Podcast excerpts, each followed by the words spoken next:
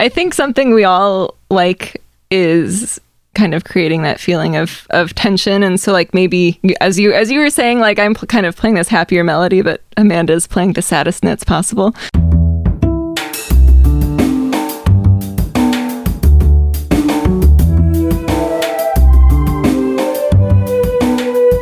This is Champaign is also a band podcast. One songwriter, one song. I'm Sven, your host for a journey into the music of Champaign Urbana. Recorded in the Blue Box studio with a songwriter from the Champaign Urbana music scene, past or present. Champaign is also a band podcast is proud to be a part of the Champagne Showers Podcast Network.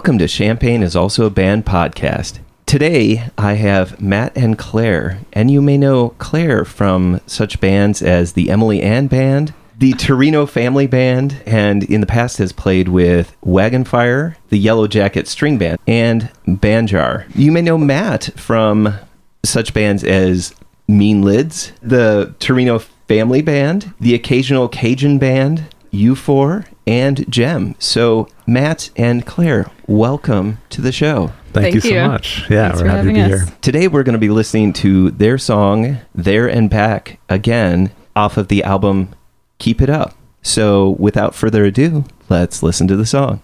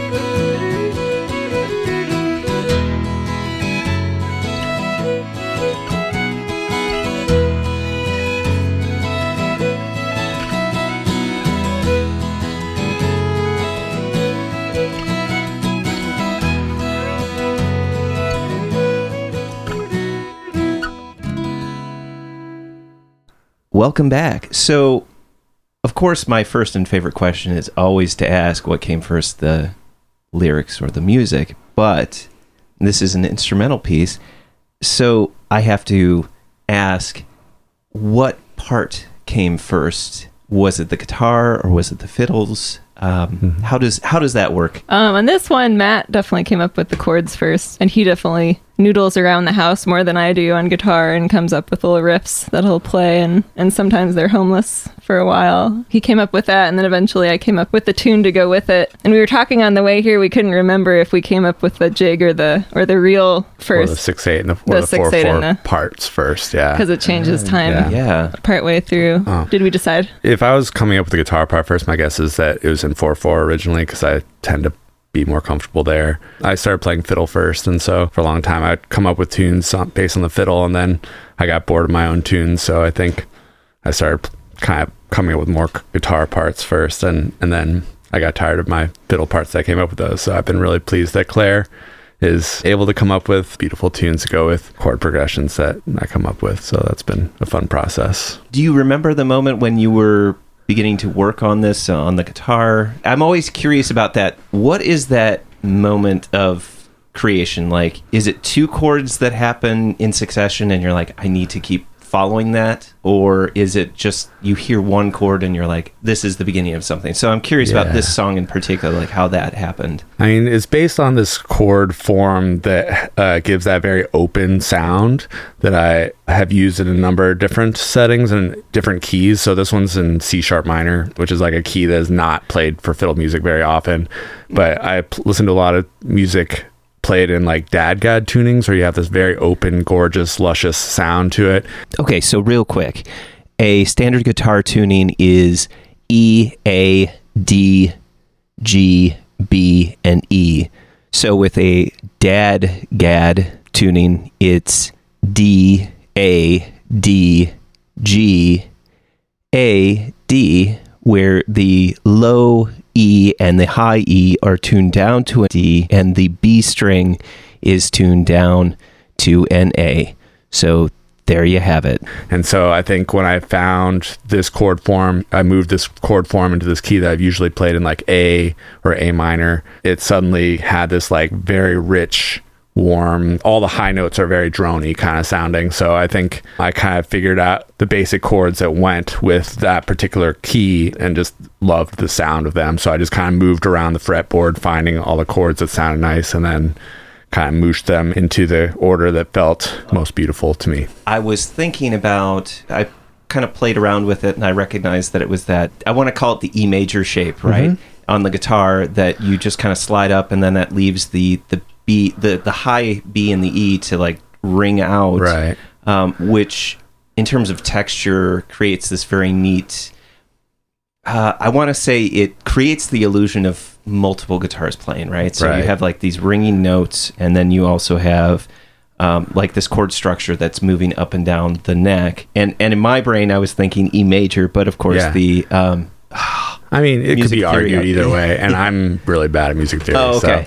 So uh, if you're more knowledgeable, I would I would defer for sure. well, it- well, C C sharp major, uh, C sharp minor, Minor is, is the, relative minor, minor, of right. E major. So I mean, it it just depends on how I'm I'm sure I'm sure some music theorists are punching the air right now, Yeah. but because the, the way that I was thinking of is like the way that it, it lands. But now I I understand why, in that sense, that you ended on that C sharp minor. yeah. Um, because I, you know, my brain was all like, wait, so okay, we ended on a C yeah, sharp. and I'm very attracted to chord progressions that interplay minors and majors a lot. The things I'm attracted to tend to be ill-defined as far as what side of side of it you're on. Those are my favorite types of chord progressions. Yeah, the ambivalent key. Yeah, yeah, somewhere got it. there. Claire, how did you incorporate the melody that you ended up creating to intertwine with this guitar part? usually I'll play along with Matt for a while and I'll come up with a riff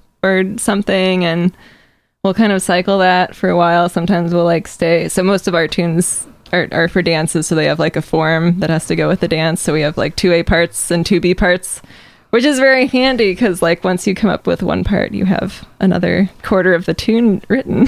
right. I'm sorry to interrupt, but it's it's like it was only because a light bulb went off in my head about the actual genre that you're you're playing in is constructed around the idea of dance rather than Yeah.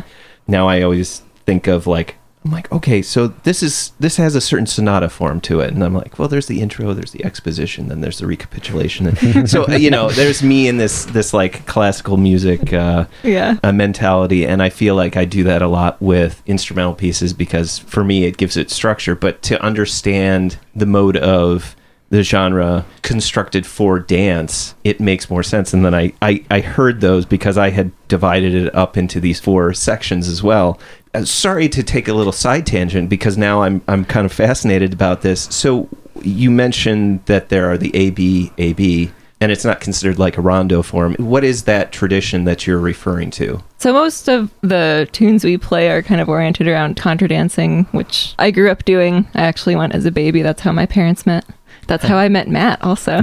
Nice. was contra dancing. So a caller will write a dance and it kind of has a set length and moves have set lengths. So they kind of put them in an order, fits these parts of A, which has 64 beats divided by four. So that's a time through and then it repeats. So it's AABB form. So you Oh, oh, oh re- yeah, repeat- okay. Yeah, the A's together and the B's together. Yeah. And so each time through the dance is one time through the tune. And so basically you're repeating either one or multiple tunes for eight minutes, seven minutes, something like that. So yeah, you're basically playing the tune over and over again. Each time through the tune, the dance will match the tune. And so one thing that we do when we're trying to find a tune to play, the caller will tell us what the dance is, and we'll try to match the percussive aspects or the feel of the tune to match the dance. And ideally, you kind of cre- can create the best dancing experience that way if, if the music and the dance really mesh well together. Also, to the point of our kind of arrangement style, like one thing that we kind of think about is because we're playing maybe one tune or maybe two tunes for kind of a long time, is to try to create an overall arc of energy essentially over the tune. And so that's kind of where creating a more exciting apex moment and then in this tune we kind of come back and mellow it out at the end so we kind of create a increase in energy and then mellow it out at the end to make an arc uh, almost kind of like a story arc of feeling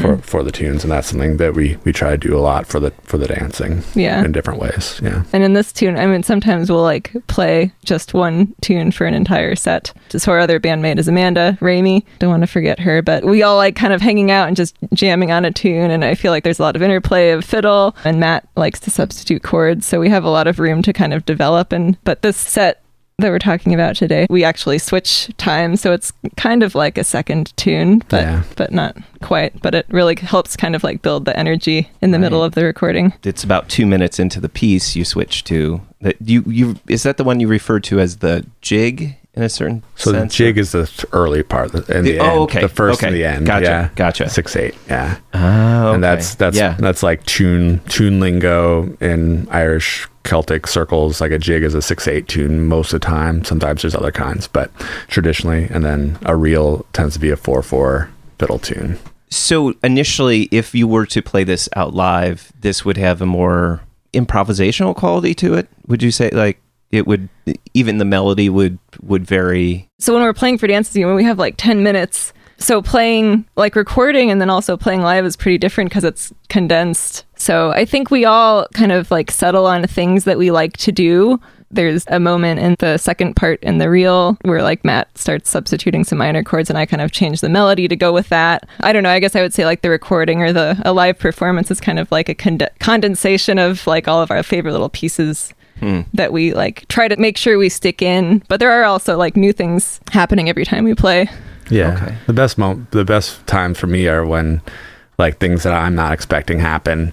And I think that happens more easily in a dance since it's a longer form. But when we're playing a performance, we'll probably shorten it down. And so there's some improvisational aspects, then some aspects where we will not in a set way, but like put different things we like to do into it at different moments. So it's a very loose arrangement, but there's kind of an overall shape that we're looking for. I guess I want to ask. So Claire, do you predominantly take the melody? In this piece, or is it that there's a trade off?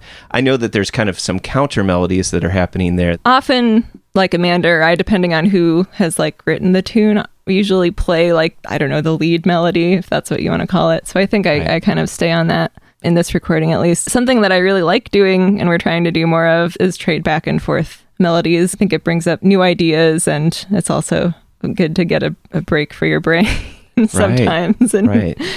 get to do the backseat. Matt Matt's always on though. when you write the piece, it is more of a collaboration. Do you just kind of repeat it over and over until something just kind of gels? Is that kind of the method? I would say that's probably about right.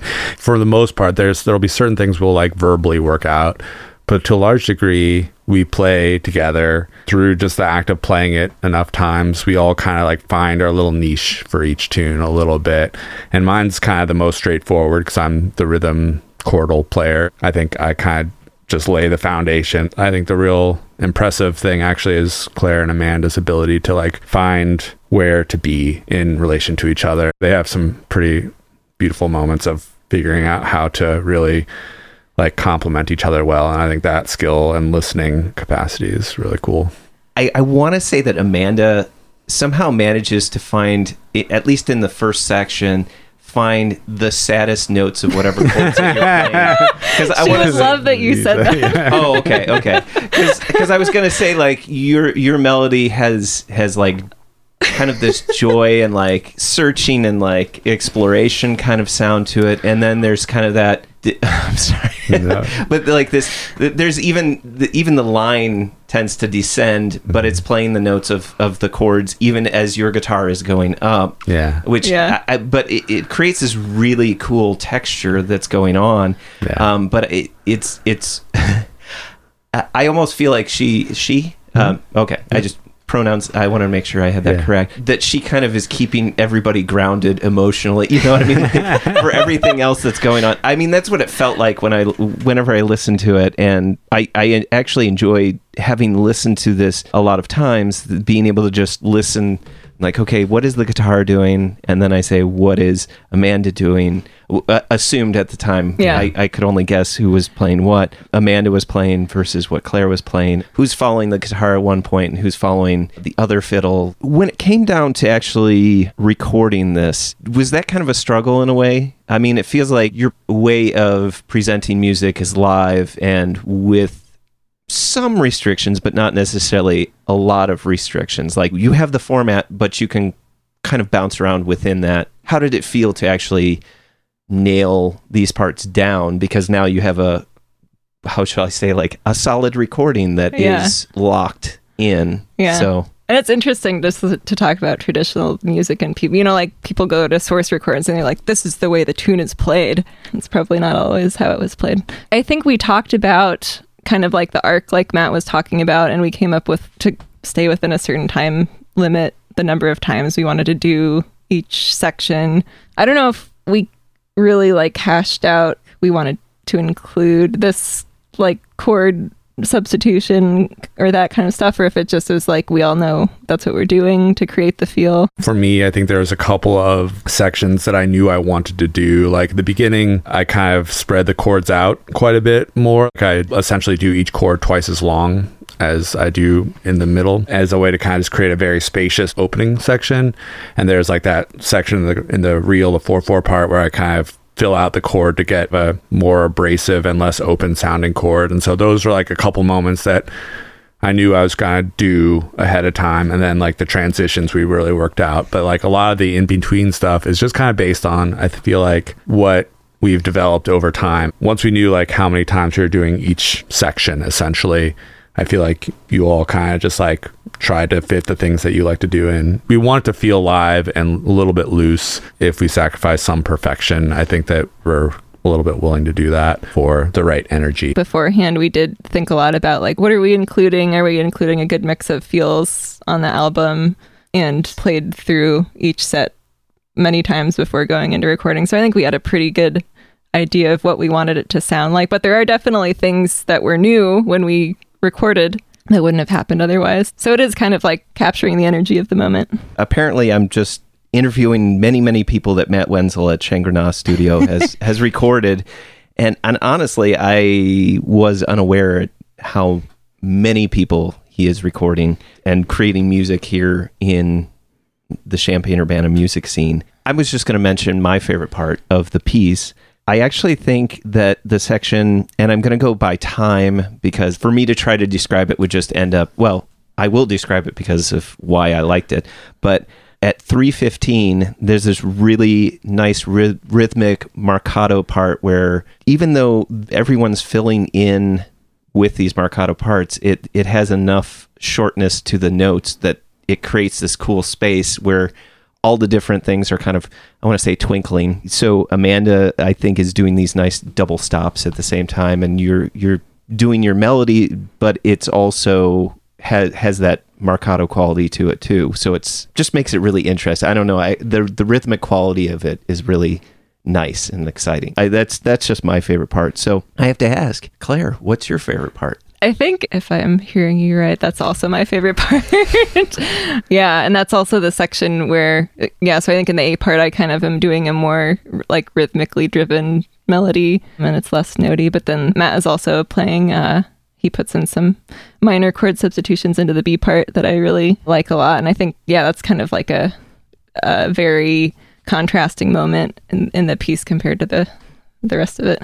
And Matt? I think my favorite part might just be the very beginning in a lot of ways because one of the things that really started me off with this tune was just like the sound of the guitar and then just being able to hear those kind of open, rich chords just kind of ring and also kind of spreading out the chords to kind of slow them down and then having the melody just be really featured at that point so much more because there's since the guitar has less movement i feel like the melody kind of comes out more beautifully i think that first section where you really get just like the kind of airy feel and of the tune before it kind of gets busier is kind of my favorite part i think I don't usually ask about titles. Is there a story behind that? This, this one is definitely tied to the tune since we are going from kind of this jig feel to the reel and then back to the to the jig feel to kind of finish it off. So that's Yeah. where that came from. And Yeah. also, I don't know, maybe we watched Lord of the Rings Yeah. recently.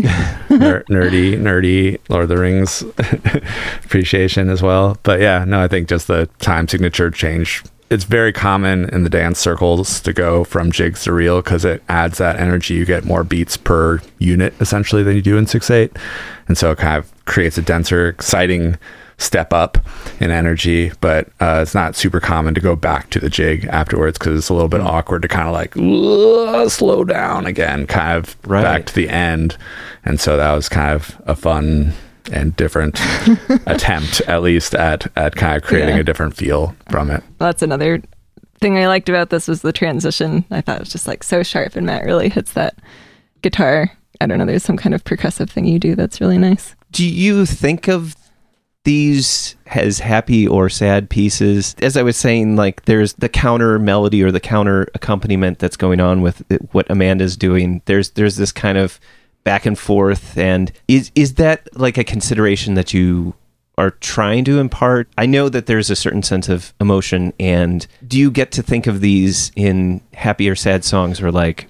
Kind of both. I'm ju- I'm curious specifically about this song. What's your overall emotional take of this song? I think something we all like is kind of creating that feeling of of tension and so like maybe as you as you were saying like I'm kind of playing this happier melody but Amanda's playing the saddest notes possible that is definitely her favorite thing she's often saying oh I, I like this tune but it's just too happy we can't we can't play it she loves the high drama tunes I think we we do think about things as being kind of like happy or like having different emotions. At least we have on our tune list, we have sections of like Happy. major happy Yeah. tunes and uh, I don't Yeah, know. which is not most of our Uh, which is- material. I feel like a lot of people feel like minor equals sad. And like, I don't think I have that association as much, but like, I think I'm often interested in those kind of chordal choices that kind of do pull emotion in some way a little bit. And, or it's like, a, like maybe like a little bit of a longing or like a, it pulls you in some direction. And I'm not sure for a lot of tunes, I'm not really uh, happiness or sadness are not the dichotomy. I guess I think of it in somehow. but you're creating like emotional tension. Yeah, no, and I do, I do like emotional tension. Yeah, Yeah. but One of the last questions I'd like to ask is why did you pick this song as a song you wanted to talk about today? We were talking about which tune we would do, and this is one we wrote together, and so I felt I think both of us were like excited to come uh, with somebody else, and so this is a nice way for us to do this together, and it is one of my favorite tunes that we play. Really? Yeah, Ah, cool. I mean, I like it also. I didn't Yeah. know that though. yeah. I don't know. It felt good since we both kind of composed it together. seemed like a nice option to to be able to kind of talk about both of our approaches to coming up with it. Champaign is also a band podcast is proud to support Jubilee Cafe. Jubilee Cafe is a free weekly meal program at Community United Church of Christ, 805 South 6th Street in Champaign, Illinois. Jubilee Cafe serves a home-cooked meal from 5 to 6:30 each Monday. Their mission is to feed hungry people by cooking healthy, delicious meals and by serving their guests restaurant style with servers waiting on tables. Jubilee Cafe is open to anyone who cares to eat with them. Because food insecurity among students is so high, they serve students as well as others in and around the Champaign Urbana community who struggle with hunger. Meals are free to all and will be served each Monday evening. Located in the accessible lower level of the building at 6th and Daniel Streets in Champaign. For more information on the meal or how to volunteer, go to the Jubilee Cafe CUCC Facebook page or email them at jubilee.cafe at community-ucc.org. That's jubilee.cafe at community-ucc.org.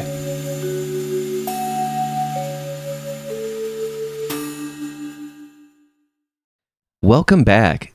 So, Claire, what is your favorite Champaign Urbana venue, past or present? I was going to say the Rose Bowl, which is probably true, but I do want to mention the Iron Post because I went there a lot. Like when I got into college was when I first started playing fiddle music and going to jams, and I met Matt and started kind of going to see shows at the Iron Post. And yeah, I really, I really appreciate. Like Paula's a complicated figure, but I really appreciate what he did for the music scene. And he had a couple shows most days of the week. He really wanted to support artists monetarily. And I was actually surprised talking to my friend, well, Morgan Reisman, like how hard it is as an, as an artist to make money. And like, you know, if the venue's going to take a $100 off the top of the door, you probably aren't going home with much more than gas money. So, so I really appreciate that Paul would really, you know, he'd give the whole door to the artists. Yeah, I appreciate that about the Rose Bowl and Charlie and Martin really make a point of passing the tip bucket around and, and making sure people get paid because it is a lot of work. I have to second the Iron Post. I wasn't necessarily aware of the monetary side of things, but I always felt like I think I've seen just about every genre of music there, which is impressive. Uh, the Rose Bowl is picking that up as well. And it did this weird thing too where it bridged the gap between the campus scene and the towny scene if you want to call it that you know they would have the jazz band from university of illinois come and play and it was a place that was designed to be inviting And I definitely saw things that I wouldn't have seen otherwise just because there would be something else after whatever I went to go see and I'd hang around and, you know, see see something new to me. So yeah, it was a great spot. and matt what is your favorite champaign urbana venue past or present I mean, the Rose Bowl is pretty amazing. I was talking to somebody about just how having a place with a dedicated sound person for every show is amazing, and they really do treat their folk like treat treat the musicians well, and and having so much support there, and just the variety of stuff that they're doing is pretty incredible. But I guess I was also gonna throw a shout out to the Kalyx Center out in Monticello, which is a little minute outside of Champaign Urbana. But Hogshoot Opry is there. We have contra dances out there as well, and pretty much every event I've been out there always just has its special and kind of magical feel to it as well. It's just a lovely space, and really feel like people just kind of are usually just like in a good mood uh, when they're there, and this Yeah. kind of partially because it is a rare venue, so it's like kind of a special occasion when you get to go, go there. i'm going to take a little sidestep here and if people are interested in getting into contra dancing, where are some places that they can find, you know, a venue to do that? So we are both organizers in our local contra dance group as well. So we're deep in that world. We have dances at Channing Murray Foundation like about once a month. We used to dance at Phillips Center uh, Recreation Center in downtown Urbana pretty regularly, and we're starting to ease back into dancing there as well. Urbana Country Dancers is the organization. We have a Facebook group, we have a website. Feel free to look that up, and we're there most dances either playing or setting up sound.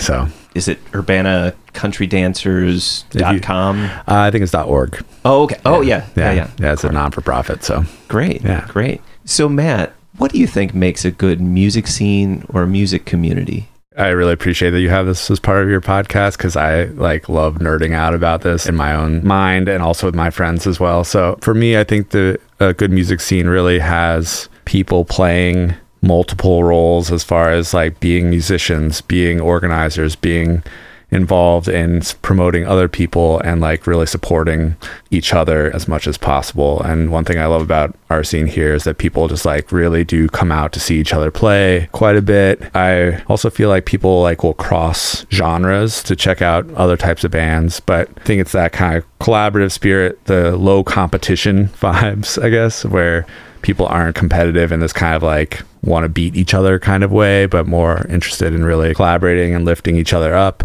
And I think also oftentimes if you can like have a couple of point bands or people that can inspire and pull other people up with them in certain ways, I think, you know, you'll come across certain musicians or certain bands in a scene that everybody is like, I want to do what they do or some element of what they do. And so having certain groups that can kind of inspire people to want to expand their skill level or their creativity or different things like that. Claire, what do you think makes a good music scene? I do agree about just people coming out to support each other. And I think our friends who maybe wouldn't come out to our type of music, you know, come to support us and then we'll all hang out and see the next band at the Rose Bowl, which is usually a totally different genre. So it does feel really collaborative. And I've met a lot of really great people playing music and then like been invited to like sit in with them or, or play with them. So I've been playing with the Emily Ann band more recently, kind of being part of the music scene. And,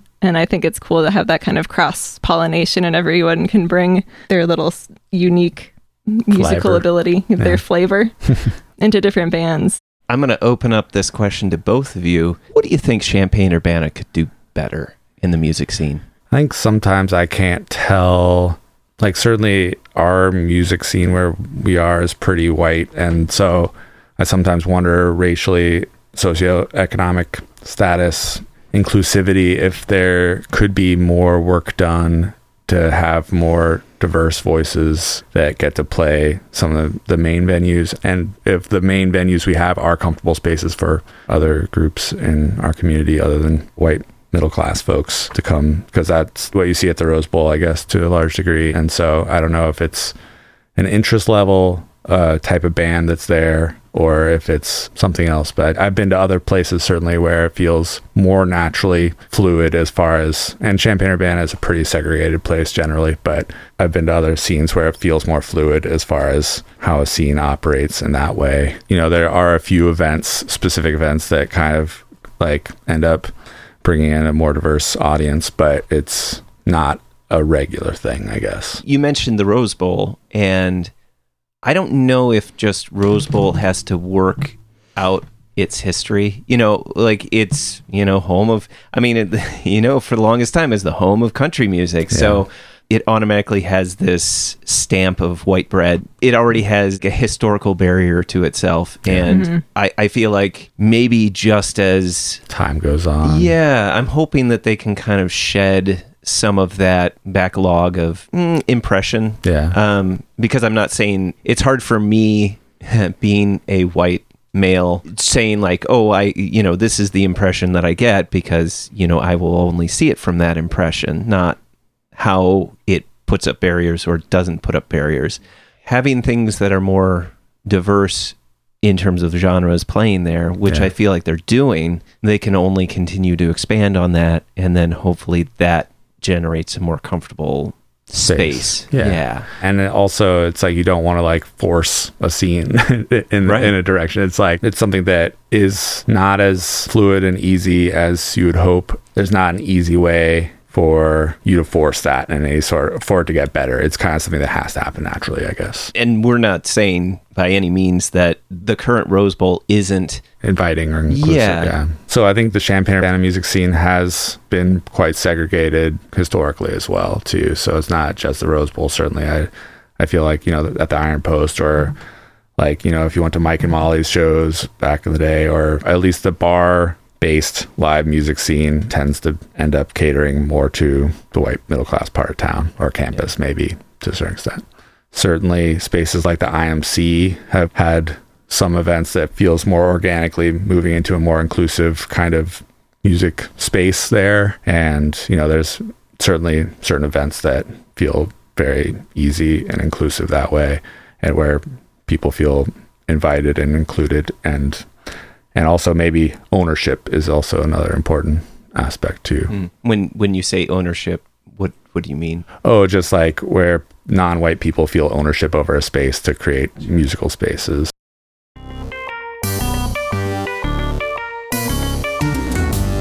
Champaign is also a band podcast is proud to support Exile on Main Street. Exile on Main Street, located in the old train station building at 100 North Chestnut Street in downtown Champaign, has been helping to build record collections since 2004. Carrying a wide array of new and used LPs, CDs, and video games. Exile on Main Street has something for just about any music enthusiast and old school gaming devotee. Exile also hosts regular free live music shows on its stage, so be sure to check out their Facebook, Instagram, and Twitter pages for the up to date details on the next upcoming event. Open seven days a week, they can be reached by phone at 217 398 MAIN. That's 217 398 6246. Welcome back. So, Claire, what is your favorite non musical thing or things? I'm going to say generally just doing activities outside. I do work outside for my job, but it's kind of not the same. I still get stressed out about it, but it's really nice to come home. The last couple of weeks, Matt has made us go out kayaking after work. And even though I'm tired and kind of frazzled, I always feel so relaxed. Just like getting into nature and, and not having to think about work work stuff. So that's that's definitely my happy place. So, even more specifically, what is your happiest place to go? anywhere on the water, which is harder to find around here, but our friend group's been exploring different river sections where we can boat. That's been fun. We we love going out to the Kalyx Center for events. We were just camping there last night. It's a beautiful, beautiful spot to be able to enjoy and, and hang out with Bill. Bill, who helps run the Kalyx Center. And Matt, what's your favorite non musical thing? I guess I'll say two things. One is like a tucked away swimming hole somewhere. I love uh, just like a spot w- where you can discover just like a spot in a river or a creek that you can jump in that feels like a secret discovery somewhere. You know, that's that's like kind of one of my favorite things. And then vinegary foods. Okay. I love like uh, tomato salads or green salads with a vine- vinegary dressing or kind of sauce on it of some kind. So Some nice, bright, acidic food. yes, give me some acidic food.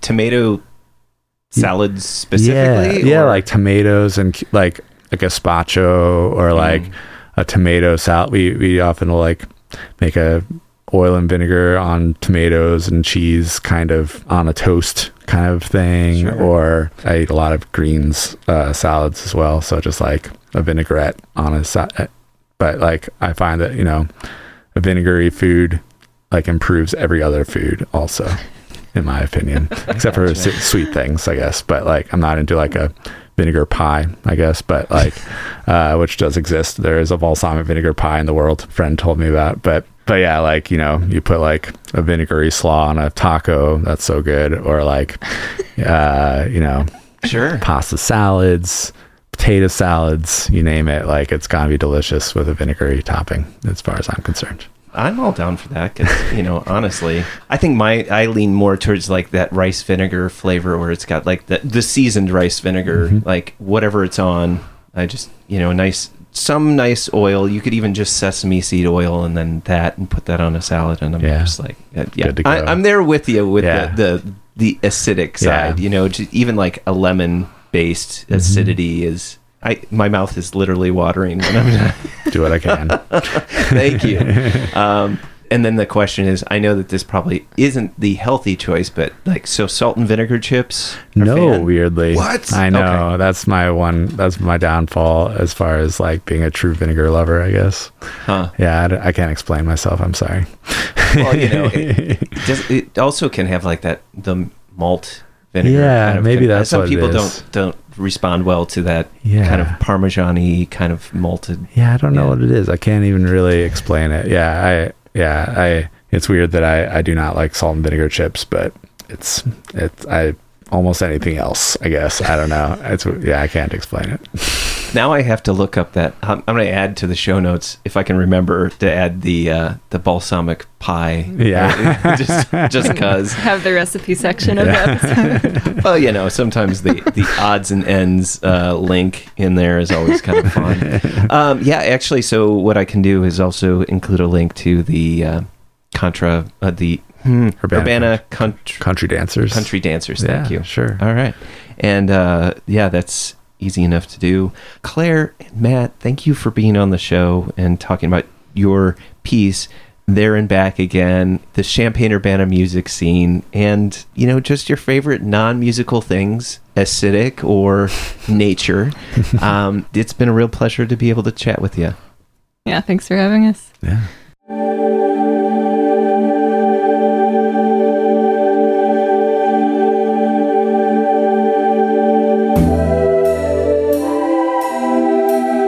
Thank you for listening to Champaign is also a band podcast. This is Claire. And Matt reminding you Great, music, is out there. so go, find it where you live. That's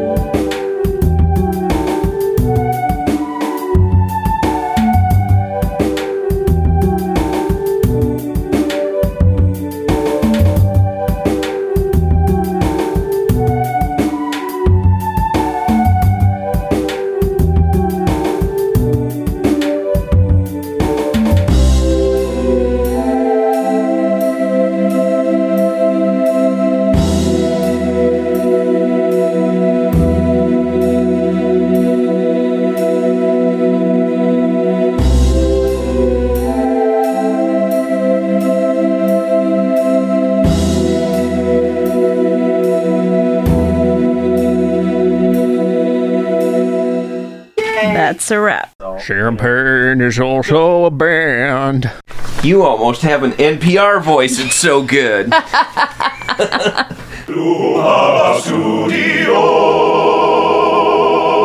Salt vinegar on the inside. But like I'm not into like a vinegar pie.